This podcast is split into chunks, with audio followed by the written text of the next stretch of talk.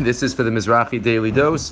Sukkah Daf Hey. Sukkah Daf Hey talks about on top uh, the height of the sukkah. Rabbi Yossi says, "Me'olam lo yord shechina lamata, v'lo Moshe ve'elio lamarom." The shechina did not go uh, below, and Moshe and Elio did not go above. Hashemayim shemayim lashem v'aras asal of adam.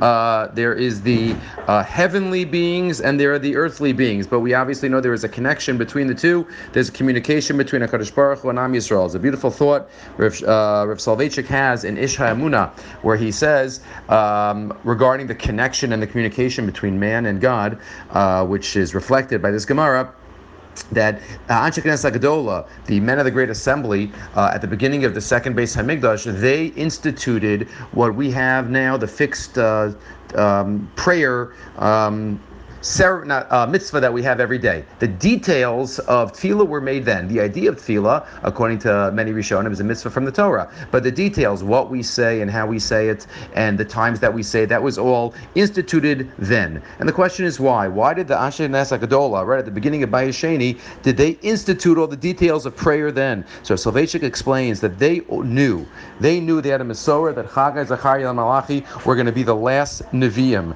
the last prophets that we were going to have, and for thousands of years, there wasn't going to be any prophecy. And they uh, did not want to accept the tragic reality that there would not be any connection and communication between HaKadosh Baruch Hu and his nation.